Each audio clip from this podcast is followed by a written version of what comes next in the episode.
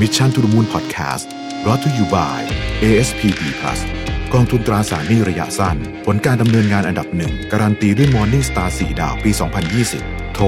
026721111 หรือ www.assetfund.co.th คำเตือน ผลการดำเนินงานในอดีต ไม่ได้เป็นสิ่งยืนยันถึงผลการดำเนินงานในอนาคต การลงทุนมีความเสี่ยง ผู้ลงทุนโปรดทำความเข้าใจในลักษณะสินค้า เงื่อนไขผลตอบแทนและความเสี่ยงก่อนตัดสินใจลงทุน สวัสดีครับยินดีต้อนรับเข้าสู่ Mission to the Moon Podcast นะครับคุณอยู่กับประวิธานอุตสาหะครับ ผมเอาบทความใน SCB EIC นะครับมาชวนคุยแล้วก็อยากจะชวนคิดต่อด้วยนะครับผู้เขียนคือดรกมลมาศแจ้งหลอมนะครับ เมื่อหุ่นยนต์ส่งของอัตโนมัติ ไม่ใช่เรื่องไกลตัวอีกต่อไปนะฮะเอ่อก็ตีพิมพ์อยู่ในเว็บไซต์ของ SCB EIC นะครับแล้วก็ในหนังสือพิมพ์ประชาชาติธุรกิจ นะฮะคือต้องบอกว่าบทความนี้ก็พูดถึงเรื่องของหุ่นยนต์ส่งของอัตโนมัติ ซึ่ง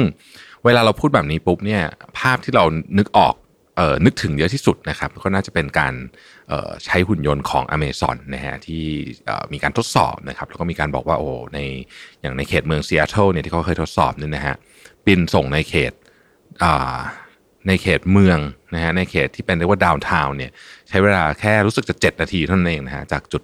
จากคือกดออเดอร์ปุ๊บแล้ว7นาทีถึงเลยนะฮะคือมันเร็วมากนะฮะคือเรื่องมันเร็วขนาดนั้นนี่มันแทบจะเหมือนกับว่าเราไปหยิบที่ร้านเองอยู่แล้วเนี่ยนะครับซึ่งมันก็จะอาจจะเปลี่ยนวิธีการช้อปปิ้งไปอีกมากกว่าเดิมอีกในอนาคตนะฮะทีนี้เนี่ยความรู้สึกของเราก็จะบอกว่าไอ้หุ่นยนต์ส่งของนี่ก็จะรู้สึกว่ามันค่อนข้างจะไกลตัวสักนิดหนึ่งนะครับแต่เขาบอกว่าจริง ๆ ไม่ไกลอีกต่อไปนะฮะ ทุกวันนี้เนี่ยหุ่นยนต์เนี่ยเข้ามาเป็นส่วนหนึ่งของชีวิตพวกเรามากขึ้นนะครับ ไม่ว่าจะเป็นหุ่นยนต์ที่เป็นพวกตระกูลช่วยเหลือบริการอำนวยความสะดวกนะฮะหุ่นยนต์ทำความสะอาดนะอันหนึ่งที่หลายหลายท่านอาจจะมีอยู่ที่บ้านอยู่แล้วก็คือหุ่นยนต์ดูดฝุ่นที่กลมๆนะฮะก็ จะมีหลากหลายรุ่นหลากหลายยี่ห้อนะครับตัวที่ฉลาดฉลาดหน่อยเนี่ยก็จะเดินหลบโต๊ะโหอะไรเองได้นะครับดูดทั้งบ้านเลยนะก็มีเนาะแต่บางอันที่มันอาจจะยังไม่ค่อยเก่งเท่าไหร่นะเขาจะงงๆนะต้องพาไปอุ้มมันออกจากมุมนะมันไปติดมุมนะอันนั้นก็เป็นก็เป็นแบบแรกๆนะครับ ใน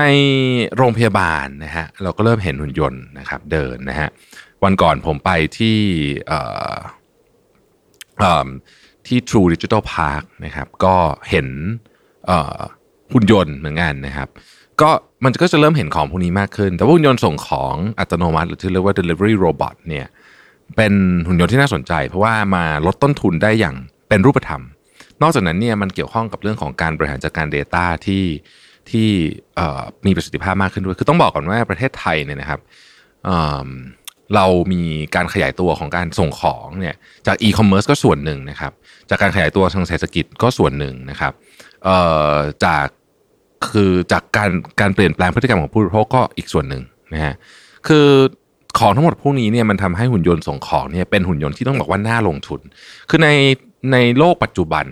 นะหุ่นยนต์มันมีเยอะแยะมากมายเลยนะครับแต่ว่าที่น่าลงทุนเนี่ยก็คือมันมีแนวโน้มที่จะ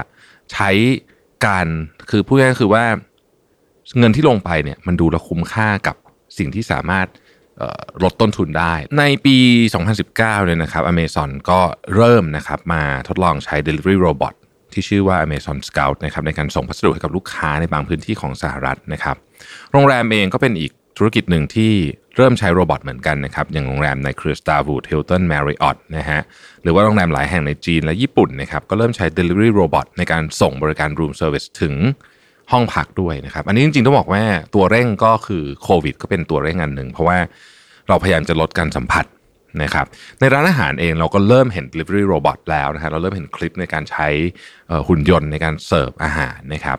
ข้อมูลจากสหพันธ์หุ่นยนต์นานาชาตินะครับ International Federation of Robotics หรือว่า IFR เนี่ยพบว่าปริมาณยอดขาย Delivery Robot มีแนวโน้มเติบโตอย่างต่อเนื่องนะฮะโดยในปี 2019เนี่ยมียอดขายเพิ่มขึ้นถึง 60% year on year นะครับ SCP EIC ให้ข้อมูลมาว่าเป็น 176,000 unit นะครับซึ่งกว่า 40%ของปริมาณยอดขายถูกนำมาใช้ในระบบโลจิสติกของ e-commerce ธุรกิจโรงแรมและโรงพยาบาลนะฮะ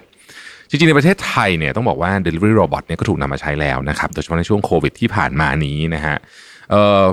ข้อมูลนี้น่าสนใจเหมือนกัน ปี 2019 เนี่ยเรานำเข้า industrial robot อันดับที่ 14 ของโลกเลยนะครับ 3,000 unit นะฮะใช้ในอุตสาหกรรมการผลิตซะเป็นส่วนมากนะครับ แต่ว่า เอ่อ delivery robot เนี่ยยังไม่ได้ถูกนำมาใช้อย่างแพร่หลายมากนักนะครับเพราะว่าต้นทุนค่อนข้างสูงนะครับ แล้วก็ต้องมีคือต้องมีช่างเทคนิคที่มีความเชี่ยวชาญในการบำรุงรักษานะครับขณะที่การสร้างนวัตกรรมเองในประเทศยังอยู่ในการวิจัยและพัฒนานะครับ แล้วก็การใช้งานอยู่ในระยะการทดสอบระบบเท่านั้น แต่ประเด็นนี้น่าสนใจ ผมเชื่อว่าหลายท่านคงจะพอจะจำได้ว่าเราเป็นประเทศที่เราได้รับรางวัลเกี่ยวกับเรื่องหุ่นยนต์เนี่ยเยอะมากเลยนะครับ ถ้าเกิดว่าเรามาต่อยอดน้องๆที่ไปแข่งมาแล้วได้รางวัลเนี่ยนะฮะเราก็ต่อยอดเป็นนวัตกรรมบางทีเนี่ยหุ่นยนต์ที่เป็นหุ่นยนต์แบบเนี้ยนะฮะ delivery robot แบบนี้เนี่ยอาจจะเป็น S curve ใหม่ของประเทศไทยก็เป็นไปได้นะฮะคือตอนนี้เนี่ยหลายอุตสาหกรรมเราสูญเสียการแข่งขันไปนะครับเพราะว่าค่าแรงเราไม่ถูกเหมือนเดิมแล้วนะฮะแล้วเราก็บางหลายบริษัทของต่างชาติก็เริ่มย้ายฐานการผลิตออกไป เพราะฉะนั้นเราก็ต้องหา S curve ใหม่ต้องหานวัตกรรมใหม่ๆนะฮะจริงต้องบอกว่า หุ่นยนต์มีทั้งแบบที่ยากมากๆ ที่แบบต้องใช้เทคโนโลยีสูงมากๆกับแบบที่ไม่ได้ยากเกินไปเนี่ยผมคิดว่าเราน่าจะมีพื้นที่ที่สามารถเล่นได้เหมือนกันตรงนี้นะฮะว่าเราจะเรามีคนเก่งๆเยอะ เรามาพัฒนาต่อยอดให้ไปใช้งานในเชิงธุรกิจได้ไหมนะครับ โรงพยาบาลและโรงแรมเนี่ยเป็น 2 อันที่น่าสนใจนะฮะอาหารร้านอาหารด้วยอันนึงแต่ว่าโรงพยาบาลโรงแรมเนี่ยหนึ่งคือพื้นที่ใหญ่แต่ปิดนะฮะพื้นที่ใหญ่กับปิดเนี่ยมันก็ควบคุมได้ง่ายกว่านะครับ delivery robot ที่เอาไปส่งของตามบ้านเนี่ยคงจะต้องเป็นสเตจต่อไป เพราะว่านั้นเนี่ยมันจะไปเกี่ยวข้องกับเรื่องของความปลอดภัยเรื่องของกฎหมายเรื่องของอะไรต่างๆนานามากมายนะครับทาง EIC เนี่ยเขาก็ประเมินว่าการนำหุ่นยนต์ขนส่งอัตโนมัติมาใช้งานได้อย่างมีประสิทธิภาพเนี่ยมันจะต้องมี 3 ประเด็นด้วยกันที่จะต้องทำหนึ่งก็คือทักษะความรู้ของบุคลากรนะครับซึ่งแม้ว่าเมืองไทยเนี่ยจะมีคนเก่งๆเยอะแต่ยังมีจำนวนไม่มากนักนะฮะซึ่งก็อันนี้ก็ต้องเร่งผลิต นะฮะบุคลากรออกมานะครับ อันที่ 2 คือความพร้อมของระบบอัตโนมัตินะครับ เนื่องจาก Delivery Robot เนี่ยเป็นการทำงานระหว่างหุ่นยนต์กับมนุษย์ ดังนั้นการใช้ Delivery Robot จึงต้องการการออกแบบนะฮะแล้วก็เรื่องของความปลอดภัย ลดความผิดพลาดไม่งั้นไปโดนอาจจะไปทำร้ายมนุษย์ได้ไม่ไม่ทำร้ายหมายถึงว่าผิดพลาดแล้วเกิดความเสียหายกับสินทรัพย์ หรือว่าชีวิตของมนุษย์ได้นี่นะครับ จริงๆการให้บริการ 5G เนี่ยก็เป็นเรื่องหนึ่งที่จะทำให้ delivery robot สามารถเพิ่มศักยภาพในการใช้งานในอนาคตได้ อีกเรื่องคือเรื่องของการกำหนดกฎหมายที่เกี่ยวข้องนะครับ SBAC ก็บอกว่าภาครัฐเนี่ยอาจจะต้องมีการพิจารณาเรื่องโครงสร้างพื้นฐาน และการกำหนดกฎระเบียบการจราจรนะฮะเพื่อรองรับการใช้งาน Delivery Robot หาก มีการใช้งานในพื้นที่สาธารณะนะครับหรือร่วมไปถึงท้องถนนด้วย ซึ่งการใช้ Delivery Robot ในพื้นที่ดังกล่าวเนี่ยผู้บริการอาจเผชิญปัญหาด้านกฎหมายการจราจร และความหนาแน่นบนทางเท้าที่มีพื้นที่จำกัดนะครับรวมถึงการเสี่ยงการถูกโจรกรรมตัวสินค้าหรือว่าแม้แต่ตัวหุ่นยนต์เองนะฮะ อันนี้ผมเพิ่มเติมข้อมูลให้นิดนึงกันว่าจริงๆเนี่ยมันมีโมเดลอันหนึ่งที่เขาศึกษากันอยู่ว่าเออน่าจะเป็นโมเดลของการส่งสินค้าในอนาคตก็คือโดรนเนี่ยไม่ได้บินจากจุดที่เป็น warehouse แต่ว่าโดรนเนี่ยคือคือของเนี่ยอยู่ในรถบรรทุก ที่อาจจะเป็นรถบรรทุกแบบขับเองนะฮะเสร็จแล้วพอไปถึงจุดสมมติว่าเข้าไปในกลางหมู่บ้านอย่างเงี้ยนะฮะเพื่อเห็นภาพนะกลางหมู่บ้านปุ๊บแล้วก็โดรนก็ค่อยบินออกจากตรงนั้น ระยะทางมันจะสั้นกว่า มันก็ลดการผิดพลาดลดอะไรได้มากมายนะฮะแล้วก็ลด เรื่องของอุบัติเหตุทางอากาศด้วยซึ่งซึ่งก็จะต้องเป็นอีกเรื่องที่ต้องมานั่งคุยกันว่าถ้าเกิดว่ามีการมีโดรนบินเพื่อส่งของเนี่ยจะจะควบคุมเรื่องของอุบัติเหตุทางอาการอย่างไรนะครับ อย่างไรก็ดีเนี่ยต้องบอกว่าเจ้าโควิด -19 เนี่ยนะครับมันมาเป็นตัวเร่งปฏิกิริยาในการใช้งาน Delivery Robot อย่างน้อยที่สุดก็คือในพื้นที่ปิด อย่างโรงพยาบาลโรงแรม อันเนี้ยค่อนข้างที่จะเเห็นชัดว่ามีประโยชน์ มากๆนะครับ เพราะว่าจริง ๆ ต้องบอกว่าโควิดนี่ก็ไม่รู้จะอยู่ไปนานแค่ไหนแล้วหลังจากโควิดเองเนี่ย ผมก็เชื่อว่าคนก็จะใช้คำว่าอย่างแยงอะเนาะเวลาจะเหมือนกับต้องมีการอะไรอะไรที่มันสัมผัสเยอะๆเราก็อาจจะกลัวกันกันเป็นต่อเนื่องโดยเฉพาะประเทศที่เขามีการติดต่อกันอย่างหนักคือมีการระบาดหนักเนี่ยผมว่านั้นเนี่ยเขาจะเขาจะแยงไปอีกนานพอสมควรทีเดียวนะครับส่วนประเทศไทยเองเนี่ยเนื่องจากว่าเราเองก็ ผมเชื่อว่าเราคนของเรามีความสามารถพอ ถ้าได้รับการสนับสนุนมีระบบนิเวศที่ดีพอเนี่ยเราสามารถทำธุรกิจนี้ให้เป็นธุรกิจจริงจัง